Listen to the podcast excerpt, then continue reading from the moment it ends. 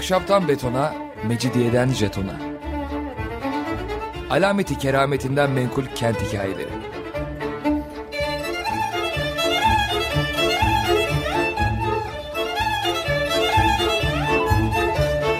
Hazırlayan ve sunan Pınar Erkan.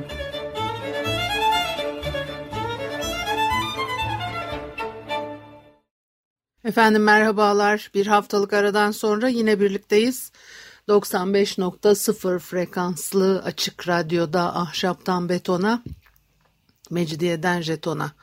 Tam şu anda başlamış bulunmakta. Anlatıcınız ben Pınar Erkan. Elektronik posta adresim pinarerkan.yahoo.co.uk Bugün e, Von Moltke'nin İstanbul'daki anılarından ünlü biraz daha söz etmek istiyorum. Çok eski programların birinde biraz söz etmiştik. Tabii Moltke enteresan bir adam. 19. yüzyılda şehrin haritasını çiziyor.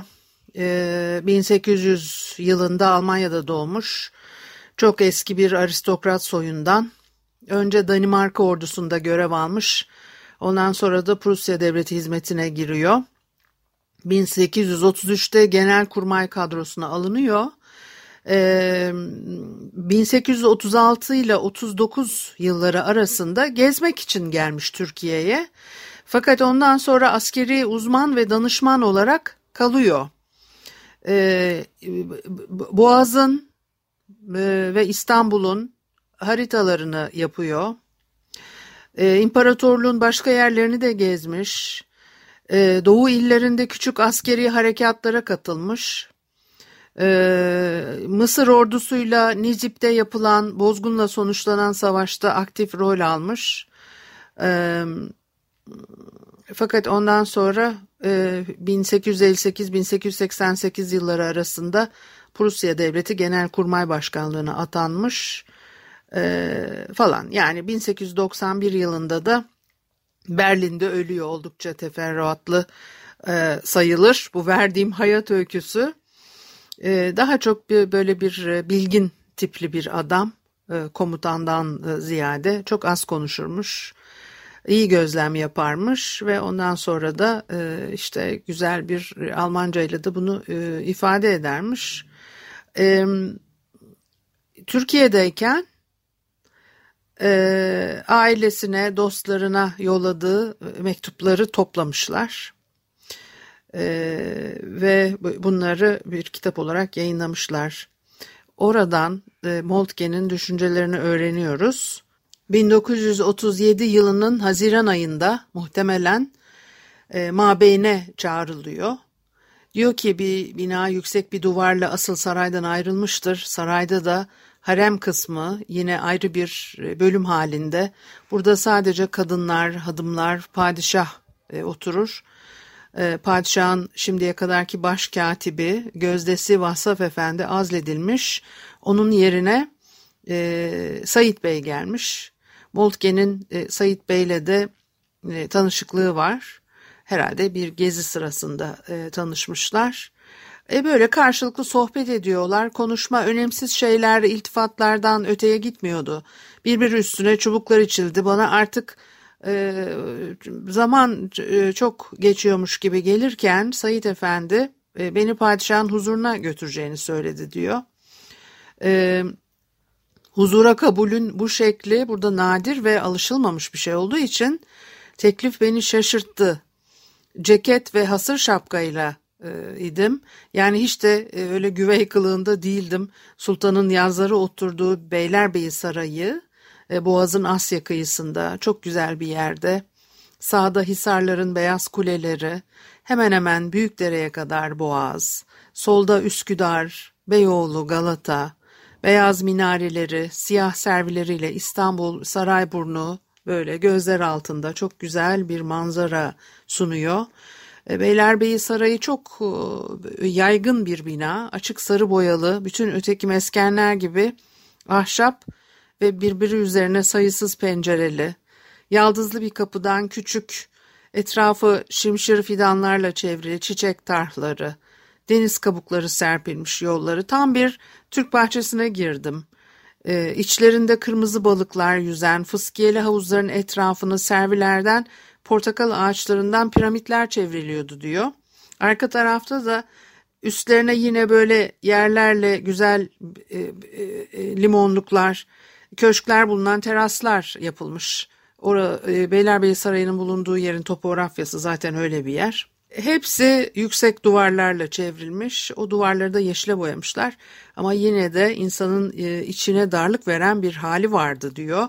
Boğaz tarafında duvardaki pencerelere büyük parmaklıklardan başka e, oldukça sık örgülü kamıştan birer kafes e, koymuşlar. Bunlardan dışarısını görmek mümkün fakat dışarıdan içerisini görmek mümkün değil. E, harem tarafında o kamış kafesler çift katlı yapılıyormuş. Sarayın üçüncü katında bile pencereleri ta üst kenarlarına kadar örtüyorlar. E, e, Moltke bütün bu güzellikleri seyrederken padişah haremden e, bir galeriye çıkıyor. Pencereden seslenerek onları çağırıyor. Çok böyle bir e, film sahnesi gibi değil mi? E, aşağıda güzel mermer levhalarla döşeli avluda siyah bir kölenin kucağında Haşmet Penah'ın üçüncü prensine rastlıyorlar. İki yaşında pek güzel, neşeli, sıhhatli görünen bir çocuk. Sait Bey çocuğun eteğine öpmek şerefine nail oluyor. Pek güzel, geniş bir merdivenden yukarı çıkıyorlar. Birkaç salondan geçiyorlar.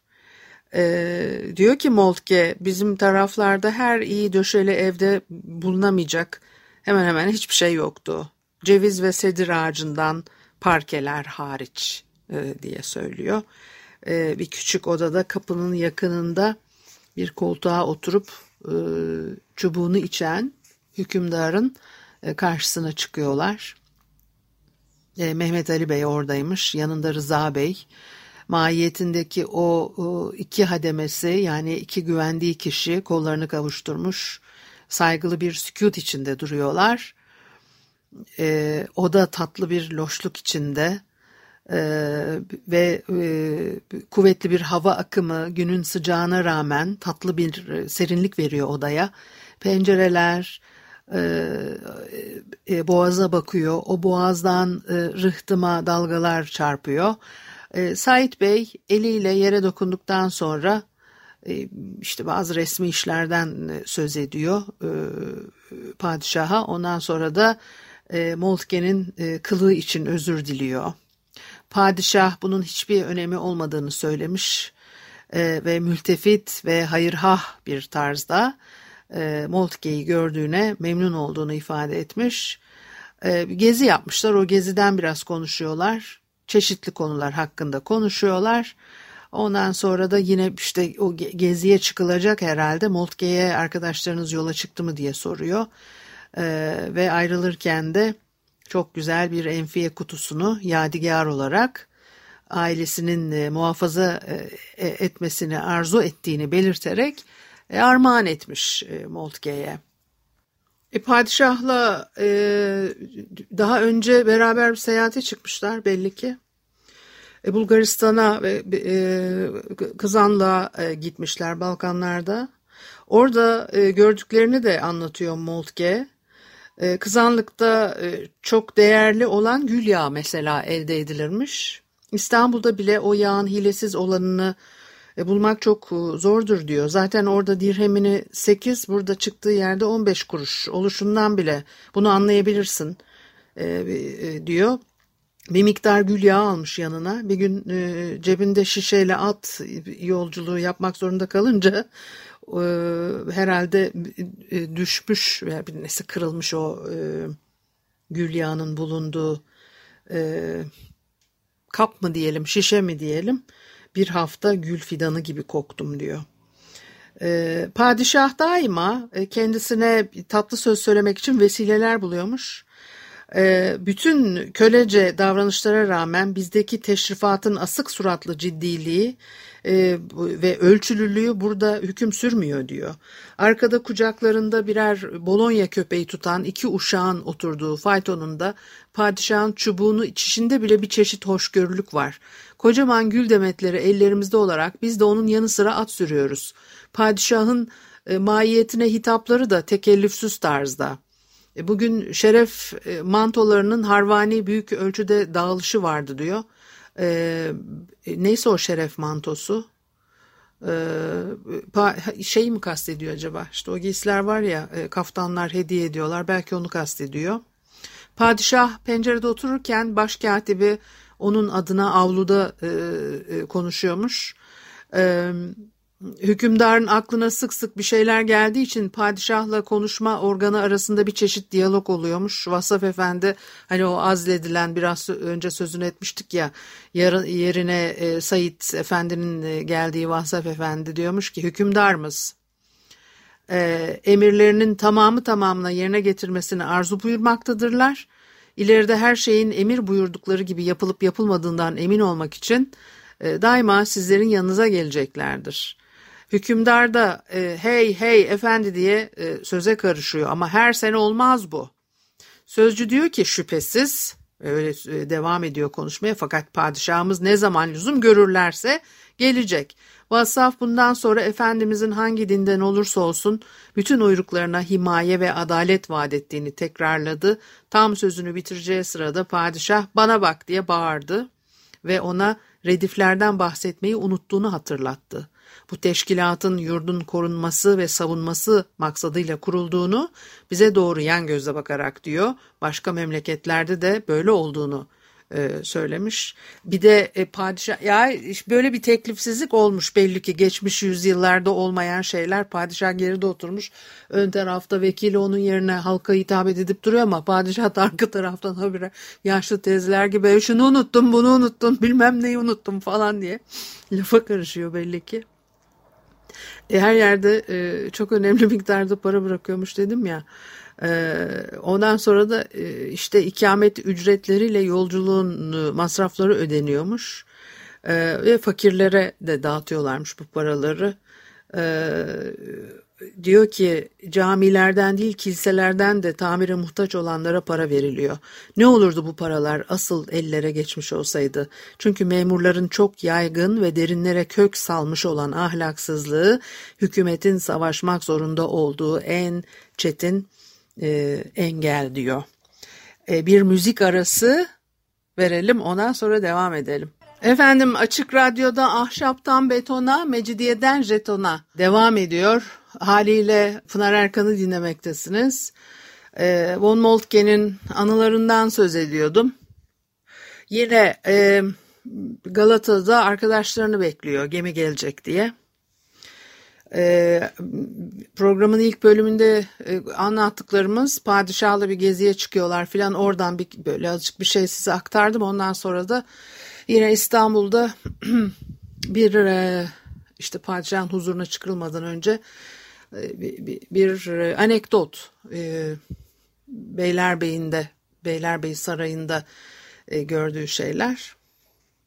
Tabii şimdi başka bir şey. Aradan birkaç ay geçmiş. Eylül'ün yine 1837 yılının Eylül ayındayız. Orada Kurmay Yüzbaşı Baron von Binke, Fischer ve İstihdam sınıfından başka bir subayı bekliyor. İstanbul'a geleceklermiş. Çok sevinmiş e, von e, Moltke.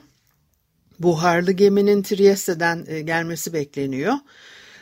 Galata'nın işte kulesine çıkıp oradan limanın kalabalığını, İstanbul'un Valens, su kemerlerinin üzerinden parlayan adaları gözden geçiriyor. Adalar e, ve e, Poti diyor, e, pardon e, Proti düzeltiyorum. E, Kınalı Ada'dan bahsediyor. Haşin kayalıkları mavi silüetler halinde. Kenarını Mudanya'nın kayalık dağlarının çizdiği. Aydınlık satıhtan yükseliyor. Bunların arkasında Dağların diş diş karlı başı beyaz bir bulut gibi sıcak deniz manzarası üzerinden yükseliyor. Ufkun ta uzaklarında yine dağlar belirsiz bir sis halinde ancak seçilebiliyor. Aslında bekleyiş çok kötü bir şey fakat Galata Kulesi buna başlangıçta olsun bir süre dayanılabilen e, bir e, nokta. Kulenin üstündeki korkulukların çevresini 40 adımda dolaşabilirsin. Fakat göz bu 40 adımda ne kadar çeşitli şeyler görür diyor. Çıkmış Galata Kulesi'nin tepesine oradan etrafı e, seyredip duruyor. Tabii hele o zamanlar kim bilir ne manzara. Gerçi şimdi anlatacağım size kim bilir ne manzara değil. Adam yazmış işte. e, e, çok güzel bir manzara olduğunu zaten e, sürekli söylüyor. E, galerinin doğu tarafında muazzam Üsküdar semti, eski Kristopolis görülür. Burası sayısız evleri, muhteşem camileri, hamamları ve çeşmeleriyle amfi şeklinde bir sırtta yükseliyor. Sırtın tepesi de siyah bir servi ormanıyla taçlanmış. Marmara Denizi'nin kayalık sahilinde en cazip bir yerde 10 bin kişilik dev gibi Selimiye kışlasıyla zarif bir cami de görülüyormuş. Daha sağa doğru Kadıköy'ün eski e, Kalkedon'un evleri seçiliyor. E, Kadıköy'ün bahçeleri Moda Burnu'nun sarp kayalıklarını bir çelenk gibi süslüyormuş. Bunların arkasında da dev gibi çınarlar, servilerle kaplı. Harikulade güzel, basık bir yarımada. Denizin ta ilerine kadar sokulur.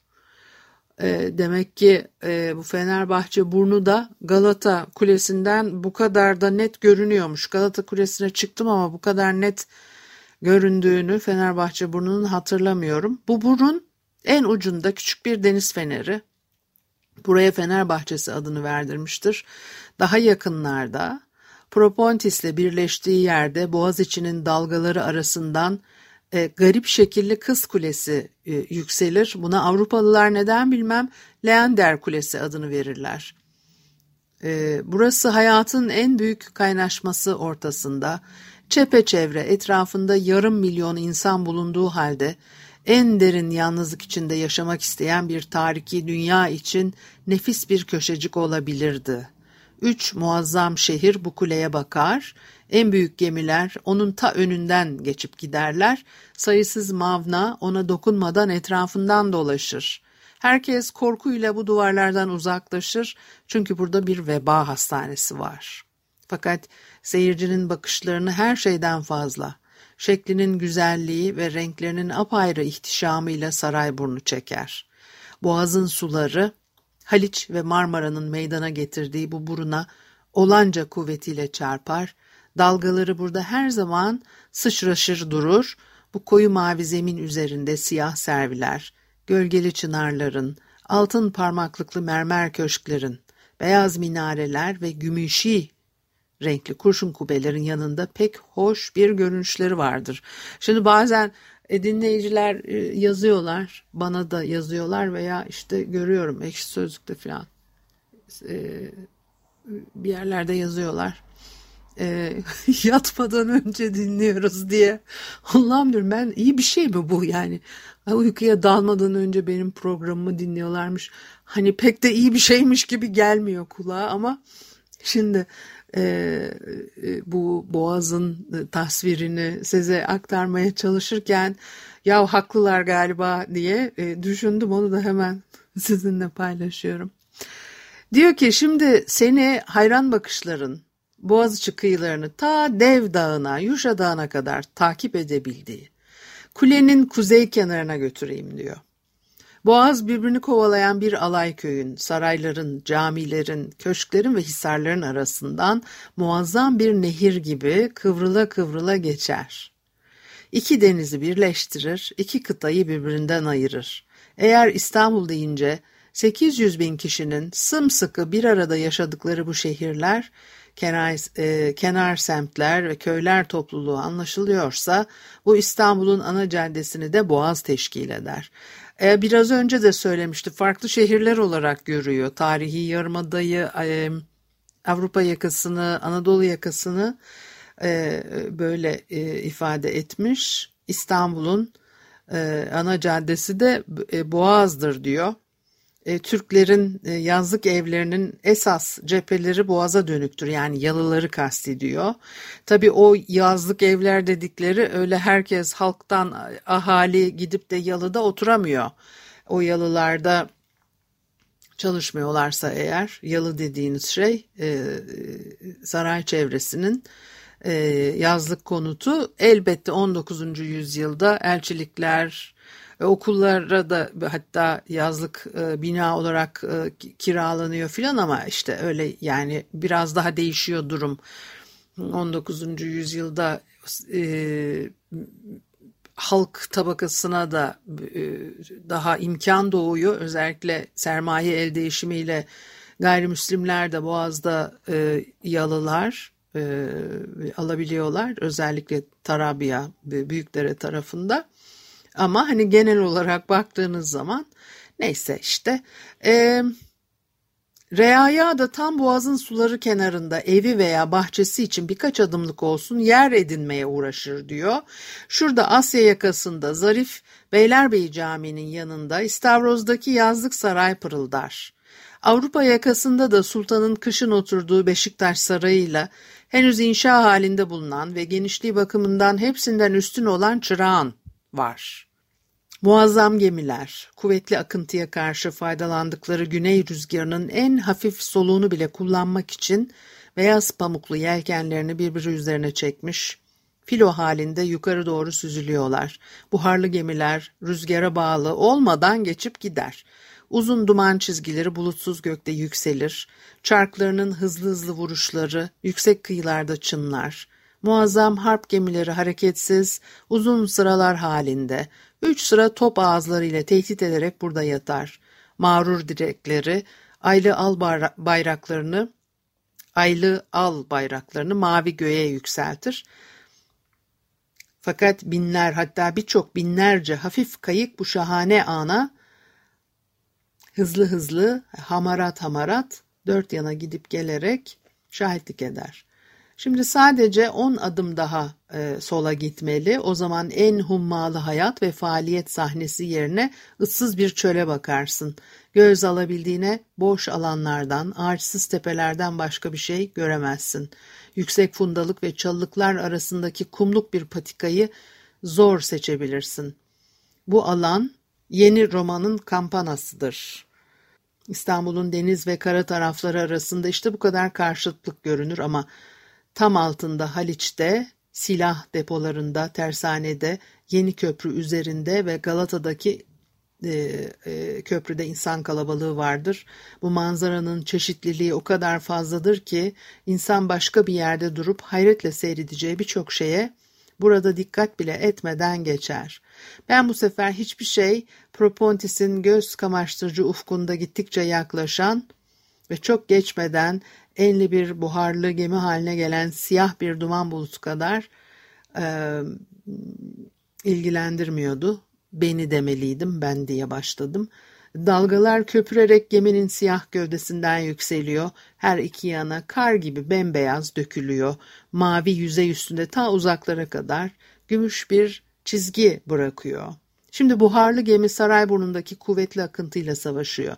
Fakat az sonra eski surların arkasından muzafferce meydana atılacak, limana dönecek ve uzun bir gırıltıyla çapa derin dibe inecek. Sonra da almış arkadaşlarını hakikaten büyük dereye götürmüş. Ee, evler hazırlamışlar onlara orada. Ee, harita e, için çalışırken bu bölgenin her köşesini bucağını öğrenmiş atla ve kayıkla gezmeler sırasında onlara rahatlıkla e, kılavuzluk e, edebilecek e, bir hale gelmiştim diyor. E, yine farklı bir gözden 19. E, yüzyılda e, bu bölgeyi e, gözden geçirmiş olduk. Bu haftada bu kadar olsun. Haftaya görüşene kadar hoşçakalın.